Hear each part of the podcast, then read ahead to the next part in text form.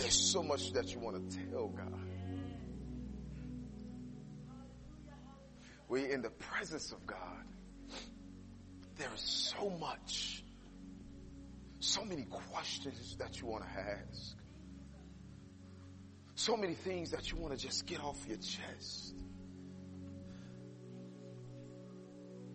But the Word of God in Romans 8, it says, collectively, when we know not what to pray. Hear me now, collectively. Beloved, when you know not what to pray, don't worry about how you sound.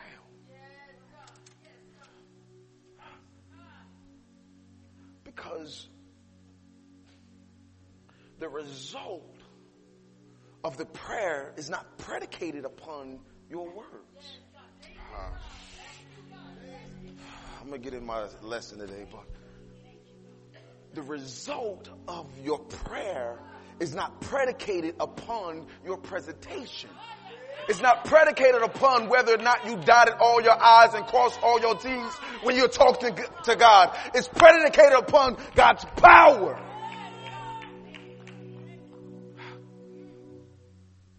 So, when you get to that place and you don't have anything to say, you don't know what to say, all you have is an oh.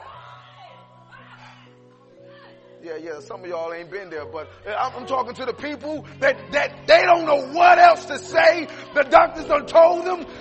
They don't know, and all they can say is, God, oh!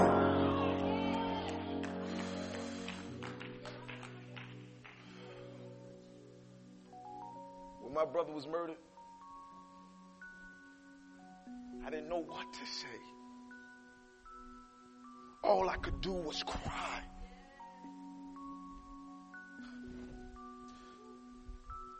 When I would think about the things that we had been through, the times that I was like, bro, I know you my protection. All I could do was cry. I didn't have any words. People would call me. People would text me. I didn't have anything to say. And when I tried to pray, all I could say is, God, you know my heart. I would wake up and say, oh, my heart, God. Love, it's not predicated upon what you say. It's not predicated upon your presentation. It's predicated upon the proclamation. You recognize that God is sovereign. Amen?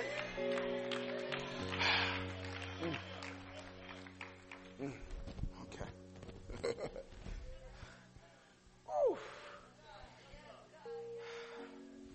God is good. God is good. Amen. Amen. Amen. So let's give honor to the man, the family of this house, Pastor Redmond. Amen. Amen. Amen. He is on the missionary field. And God, we just pray that God will continue to protect him, continue to guide him. And we look forward. I know y'all are like, how you say we? Because I talk to him all the time. I'm always texting him, right? And we look forward to what God does in his life and what God brings him back and operates in. Amen? Amen, amen, amen. And to all our veterans, amen. Amen. Thank you. Thank you. Thank you so much for what you have done, how you served, and to make sure that this place that we call home, the United States, right, and globally, is safe. Amen. So thank you so much. Thank you so much. And we're truly, truly grateful for that. And I just want to say, my wife, my baby there. I celebrate you. Y'all don't have to celebrate. I celebrate your girl. Woo! She understands. A lot of people, they like, oh man, it is so awesome. But she knows behind the scenes. She sees when I'm crying. She's the one that's up late at night and when I'm sick and when I'm just down. She's the one that encourages me. So I thank God for you. I mean that. Whew. All right. Y'all messed me up. I was trying to. Y'all know I normally come in and I'm all excited. Man, but the presence of God is here. Amen. Amen. Okay, so Ewis Weirley said, I like to turn things upside down to watch pictures and situations from another perspective. He says, I like to turn things upside down to watch pictures and situations from another perspective.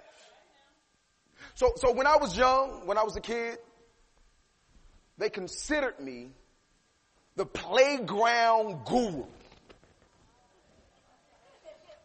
I was the playground guru. Why? Because there was not one piece of playground equipment that I could not master. You put it in front of me, I would master it. Monkey bars, I would master it. Hoops, I would master it. Hopscotch, I would master it. Oh, y'all ain't saying nothing to me. There was nothing that you put in front of me that I could not master. All right? But I found this particular focus in on the merry-go-round. Some of y'all are like, yeah, the merry-go-round, right? I love the merry-go-round because of its ease and velocity, all right? Of its ease and velocity, literally, the usage of it changed my life, all right? Y'all, I need y'all to remember, some of y'all are like, no, I wasn't able to get on the merry-go-round. My parents didn't let me. Well, let me tell you something about the merry-go-round, right? Particularly when I was in school and the teachers would get on my nerves because I didn't do my homework and they told me that I had 10 minutes less of recess. They made me mad, particularly when I was dealing with my peers and they would say something or they didn't give me their extra piece of pizza. It made me mad. So I had to go to the merry-go-round and release my stress. Y'all ain't saying nothing to me. I would get out there and I would push and push and push. And it was like, stop, no, push and push and push. I was trying to release my stress. The merry-go-round did some wonderful things. In particular, there was times when I wanted to show my toughness, right? So what I would do is I would beg the strongest person to push the merry-go-round and I would lock my feet in and I would hold my hands out. Y'all ain't. No, none of y'all, no. See, I told y'all the merry-go-round changed my life. I would lock my feet in and I would hold my hands out and I would show them that I was the toughest as I was going around and around and around.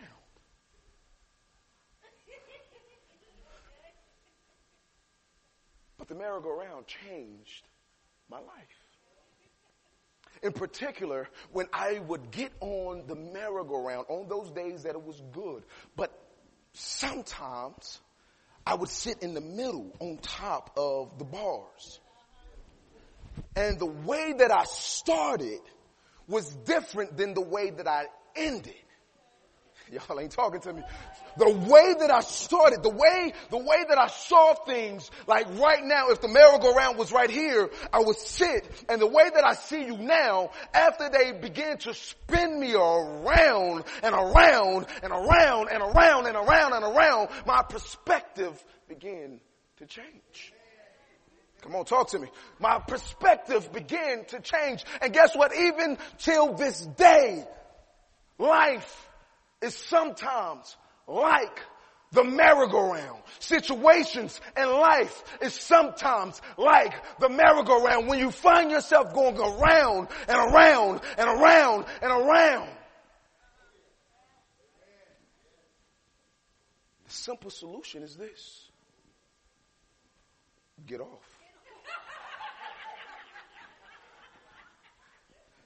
The simple solution is this. Get off. The simple solution is this. Guess what? When you are in situations and it feels as though they are taking you around and around and around, just get off.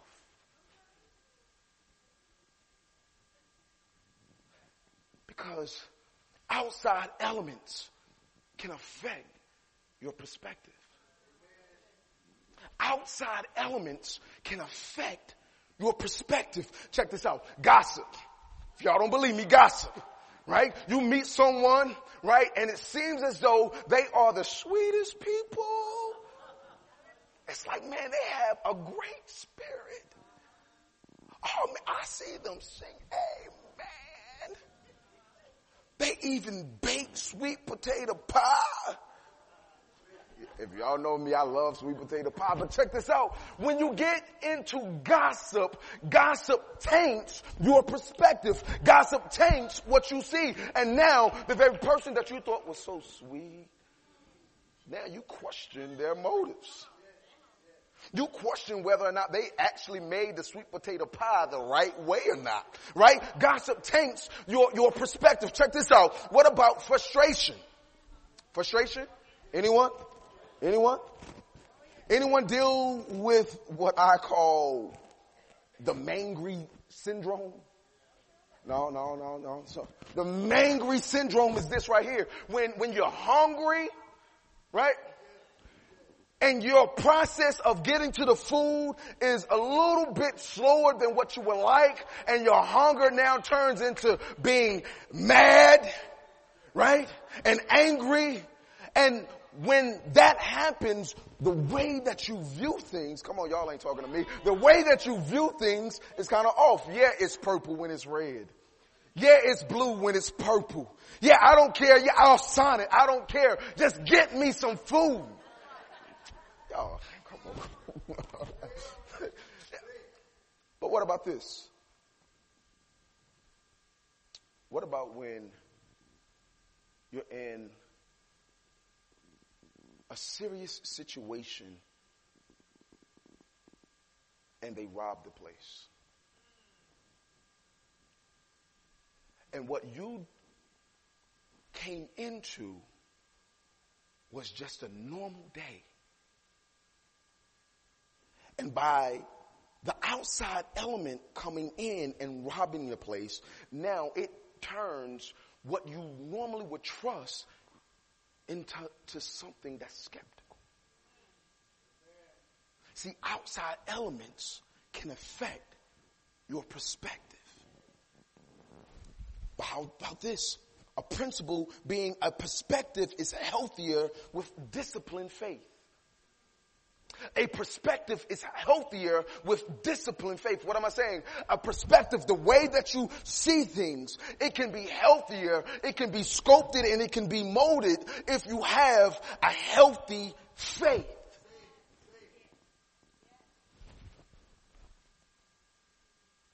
What do you think about God's sovereignty? Matter of fact, look at your neighbor and say, God is faithful. Come on. Say, God is faithful. Now, this time that was cool, but this time now I want you to say it like you mean it, like you really believe it, right? God is faithful. Y'all believe that? Y'all believe that God is faithful? Y'all believe that God is sovereign? Right? Then let me ask you this question. What about the baggage that you are carrying into the situation of saying that God is faithful and that God is sovereign? Do you truly believe that God is able? Do you truly believe that God is able? We can say that God is faithful. We can say that God is sovereign. Amen. Because that's looking outwardly. But let me ask you this question, looking inside. Do you believe God is able? God will challenge your doubt to correct your faith. God will challenge your doubt to correct your faith. God will challenge the very thing that you say, well, I don't know about this. I know that they have given me some truths, but I don't know because of the situations that have happened in my past. I don't know. And it is those very things that you are sitting on the wall concerning are the things that God will come in and challenge that your faith may be corrected. Do y'all hear me? Mark 9 verses 22 through 24. We find Jesus coming in to a scenario.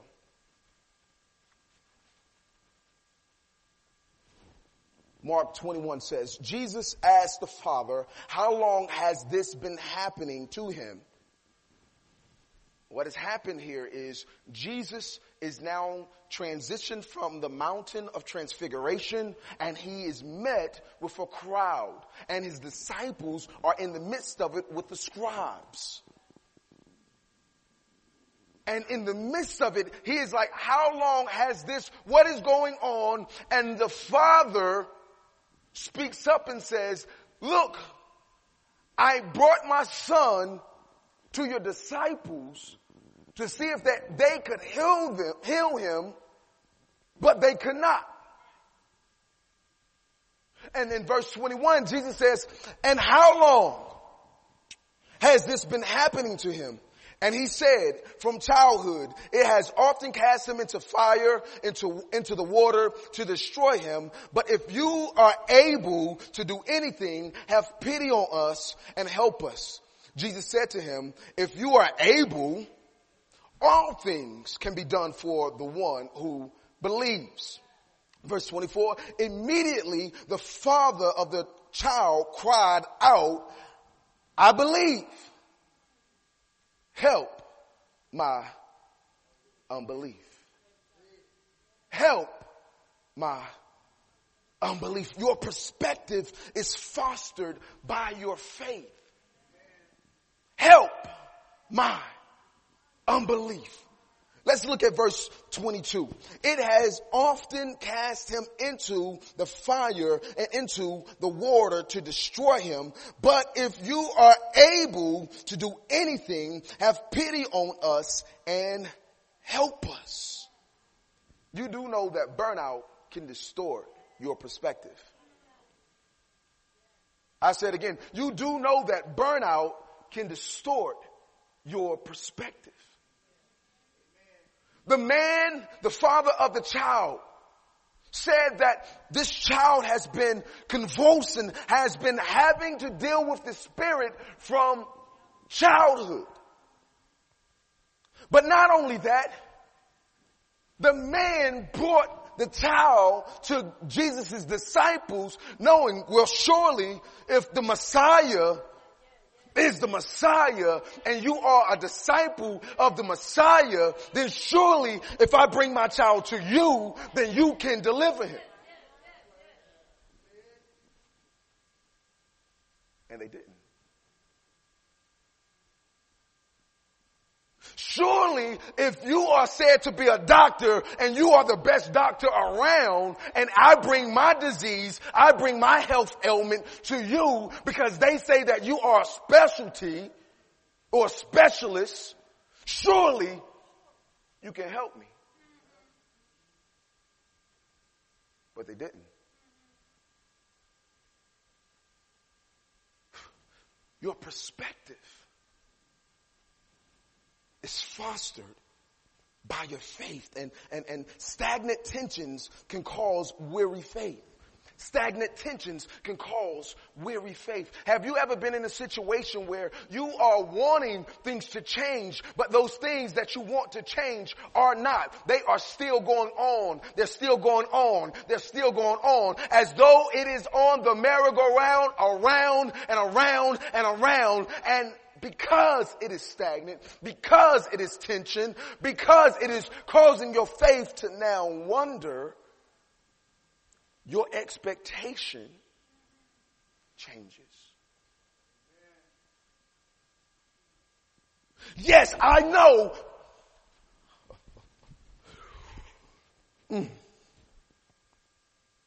I know that if I bring this up in the judicial system, clearly it's going to change.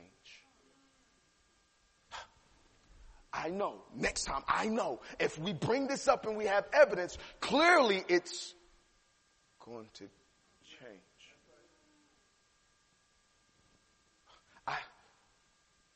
You know what? I don't even know. Not to say that all of our judicial system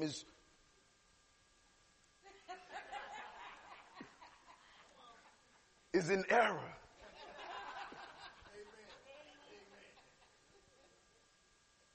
But beloved, at what point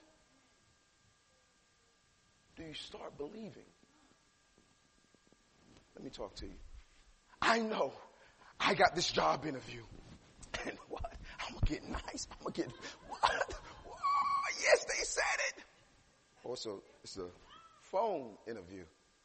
Okay, not a problem. I'm going to still look good because, you know, I dress the way that I feel and I want them to know that I'm sharp. Thank you. We will get back with you in the next 2 weeks, okay, because we're really trying to fill this position. By the 10th time that you are now having to have a phone interview, you don't even dress up for the occasion because your faith gets...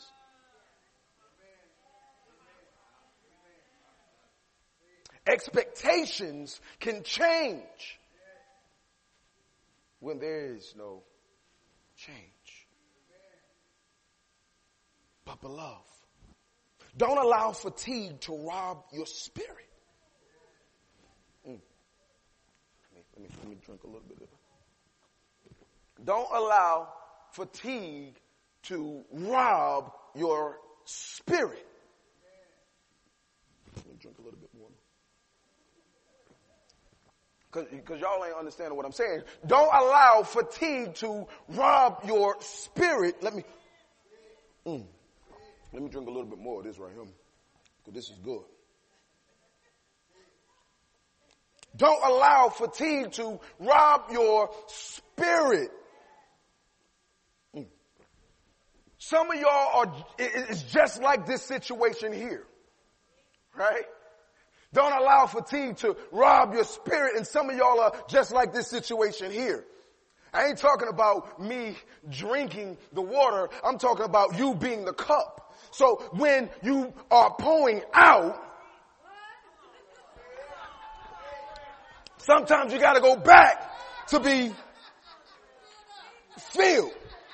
Don't allow fatigue to rob your spirit. Beloved, the more you pour out, the more you expect. Go back and get some more filling. The more you pour out, the more you expect. Go back and get filling. Why? Because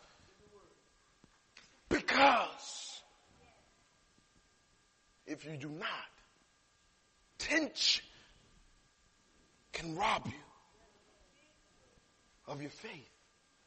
Expectations are changed when there is no change. Do not allow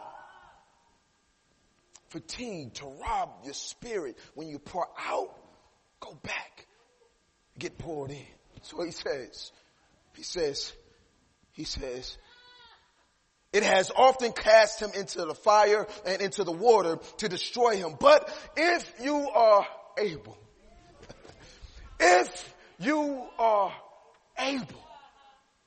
Who is he talking to? He's talking to the Messiah. He's been dealing with this since the child has been born, since his childhood, and he has took him, if he's a good father, he has taken him to every person that could make a change, even Jesus' disciples. But if you can do something, do not allow fatigue to rob your spirit. Do you hear me? Check this out. Verse 23. Jesus said to him, if you are able, all things can be done for the one who believes. Verse 22, what's burnout can distort your perspective. 23, faith activates your perspective. Faith activates your perspective. I asked y'all, how many of you believe that God is sovereign? And everybody was like, amen. I asked y'all, did you believe that God could do it? And I asked y'all, did y'all recognize the baggage that you brought on the journey? Check this out. Check this out. Faith activates your perspective. I do want you to note that Jesus did not say, well, yeah, of course I can. Who do you think I am? He says, if it is possible, if you can do something about my situation, please intervene. Is there anyone saying, please intervene? God, you know where I am. Please intervene. God, I if you can just change this situation, please intervene. But Jesus says, if you are able. Jesus didn't say, well, of course I am able.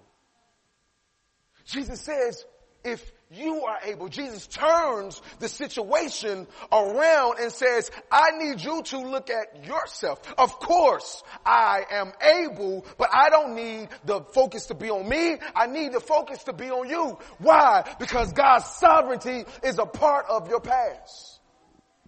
Let me drop that right there. God's sovereignty is a part of, how do you think you still standing? Beloved, how do you think you're still standing when they counted you out? How do you think you're still standing when they monopolize and try to turn the situations on you? God's sovereignty is a part of your past. You need to check the track record, baby. It's okay. It's okay. Something. Not yet. Something looking at me like, okay, yeah. But if it was not for God, if God would have removed his hand off of your life, you could have been on crack.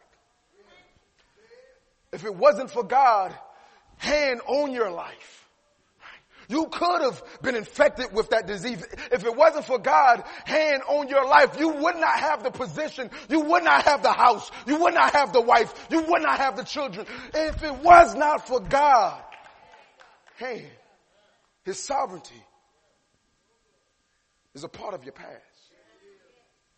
But check this out. Doubt doesn't diminish God. Just because you say it's not does not mean that it's not. Just because you don't believe does not mean that it can't happen. It's okay. Just because you might have doubt does not mean that this situation won't transpire and God will get the glory out of it. Beloved, let me tell you something. Doubt cannot diminish God because God is bigger than doubt. God is bigger than thoughts. God is bigger than your feelings. God is bigger than this world. God is sovereign. God is bigger. God is sovereign. God will challenge your doubts to correct your faith. Jesus says, if you are able.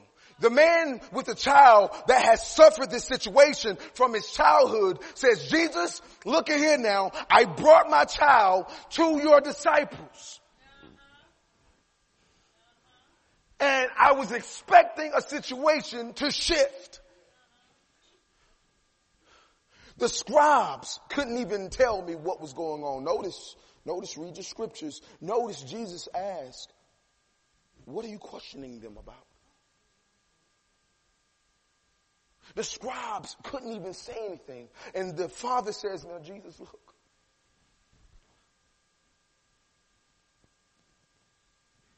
Can you please, if you have the power, if you have the authority, because what I see right now is a spirit ruling my family. What I see right now is a situation that I've seen all my life in my child. What I see right now is a situation not changing. But God, if you are able, God, if you have the authority, God, if you have the jurisdiction over this child's life, please, if possible, change my son's situation. And Jesus says, it's not about me. It's about you. If you are able. Why does it say, if you are able? If you are able, why? Because all things are possible for the one that believes. What is he saying? He's saying, look, baby, I need you to change your perspective. I understand that situations are stagnant. I understand that situations aren't working out the way that you want them to work out. But I don't need the situation or your perspective to change on me. I need you to go back and look at your situation, because when you're faith is active, then your perspective is active. Amen? Amen. So verse 24, he says, immediately the father of the child cried out, I believe, help my unbelief. I believe, help my unbelief. I don't believe it was that quick. I believe he said, yes, I believe. Hold on. Well, I did ask him if it was possible. How many times have you said, yes, I believe? How many times have you announced or you proclaimed something that you truly did not believe? Let me ask you this question. What happens when your confession does not align with your belief? I ask it again, I'll slow it down. What happens when your confession, what you say that you believe, it does not align with what you believe? Let me give you some background with this pericope. In this pericope, it starts in verses 14 and it goes down to verse 29. But if you look in Mark 8, right, Jesus is walking around and Jesus says, hey, who does man say I am? And the disciples said, some say that you are John the Baptist. Some say that you are Elisha. Some say that you are some other prophet. And Jesus said, okay. So who do you say I am? And it was Peter. Track with me now. It was Peter that said, you are the Messiah. You are the Son of the living God. You are.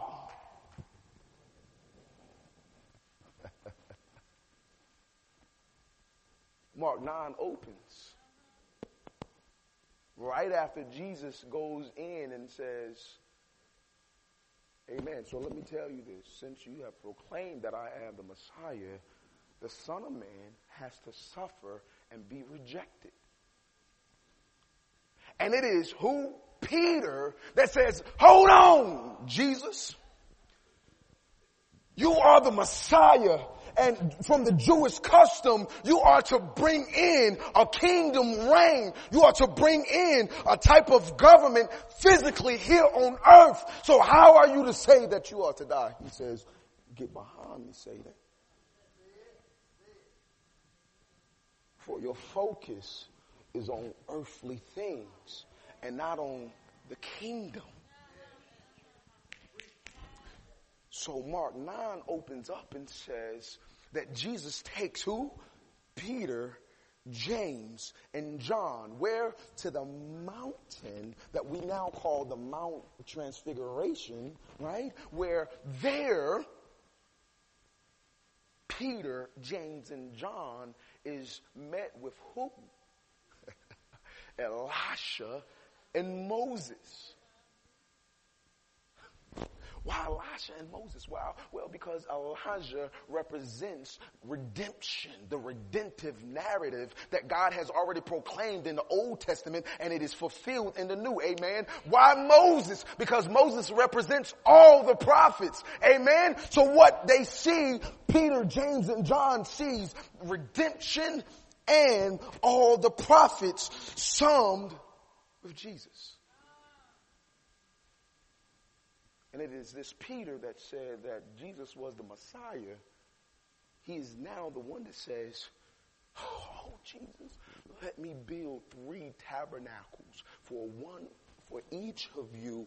Why? Because he was afraid.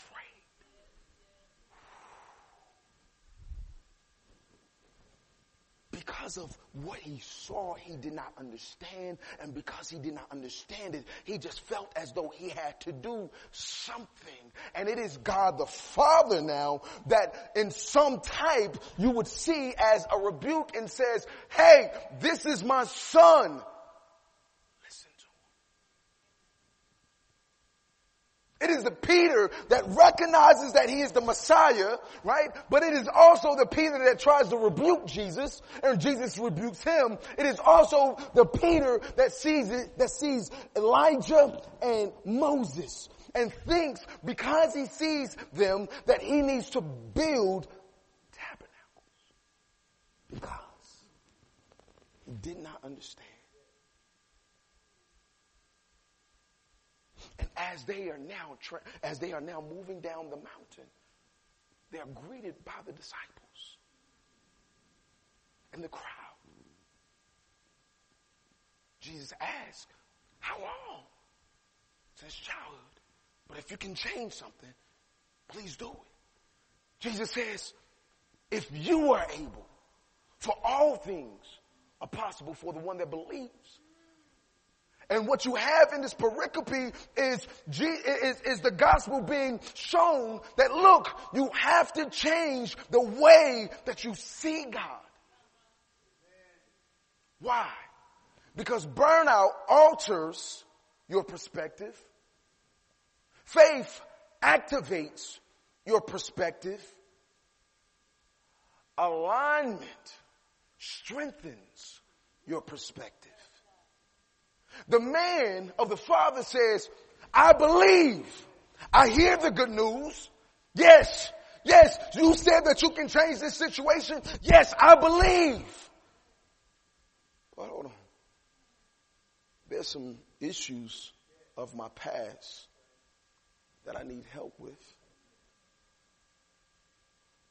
Are there issues of your past that while you're proclaiming that you believe, they're hindering you from truly believing? While you say that you believe that God is sovereign, because of these doubts, because of these mishaps, because of these past situations, they have caused you a small portion to question God's authority.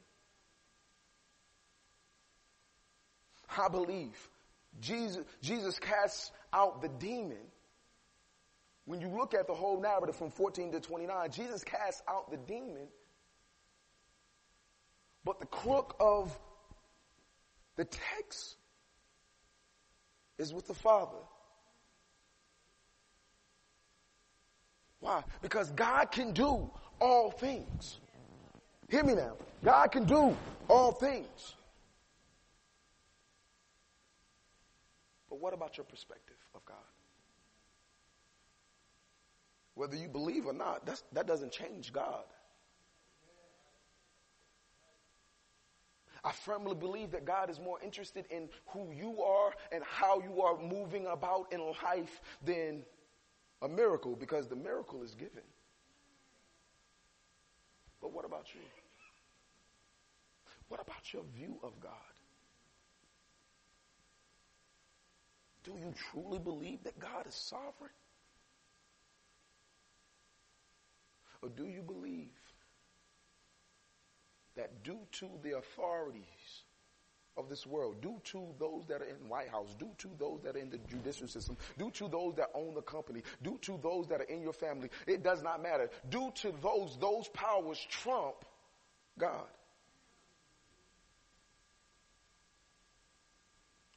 Because perspective proceeds from belief.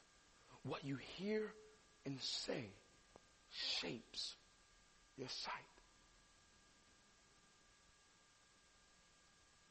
My illustration about the merry-go-round,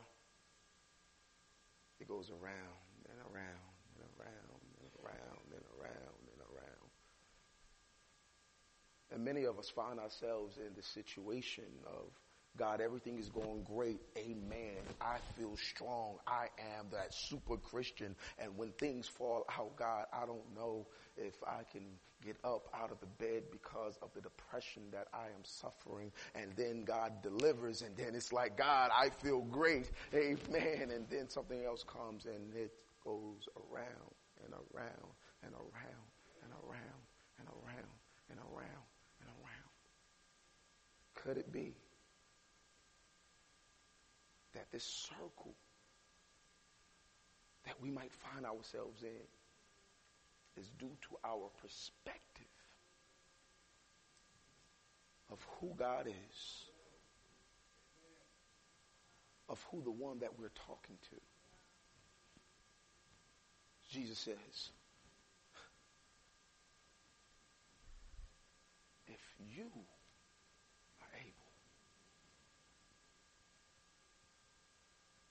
love, let's stand.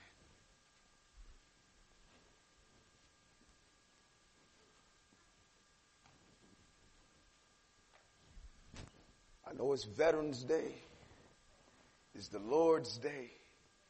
And we are victorious. It's Veterans Day. It's the Lord's Day. And we are victorious. I know some of y'all are like, hold on, Veterans Day was yesterday. I'm giving you an extra day. It's Veterans Day.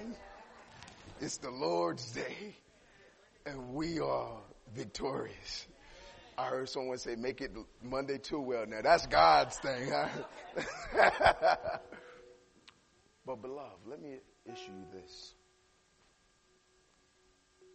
Just as the Apostle Peter said it rightly, Jesus is the Messiah. And when Peter heard things that he did not like, that did not fit into his spectrum of what the Messiah should do, he doubted. Just as the man in the father in the scripture had all these situations in his past, because he gave his faith, he kept giving, and because there was not a change, he began to be weary. But love, I submit this to you, eyes closed. If there's anyone under the sound of my voice that know they are maybe dealing with a wearied faith, I want to pray for you. Anyone under the sound of my voice, if there is one that may have a wearied faith, I want to pray for you. Secondly, if there is anyone under the sound of my voice that doesn't know Jesus as their Lord and Savior, I would love to pray with you as well. And the third is like the second. I get excited when people want to make Jesus their Lord and Savior. And I get excited when I can come home to a place that I know is a great ground to call home. So if there's anyone here that you're looking for a church home, and you want to make Body of Christ your church home, I would love to pray with you as well. So if there's anyone that may have a worried faith, I would love to pray with you. Anyone that wants to make Jesus their Lord and Savior, or those that may want to make Body of Christ your church home.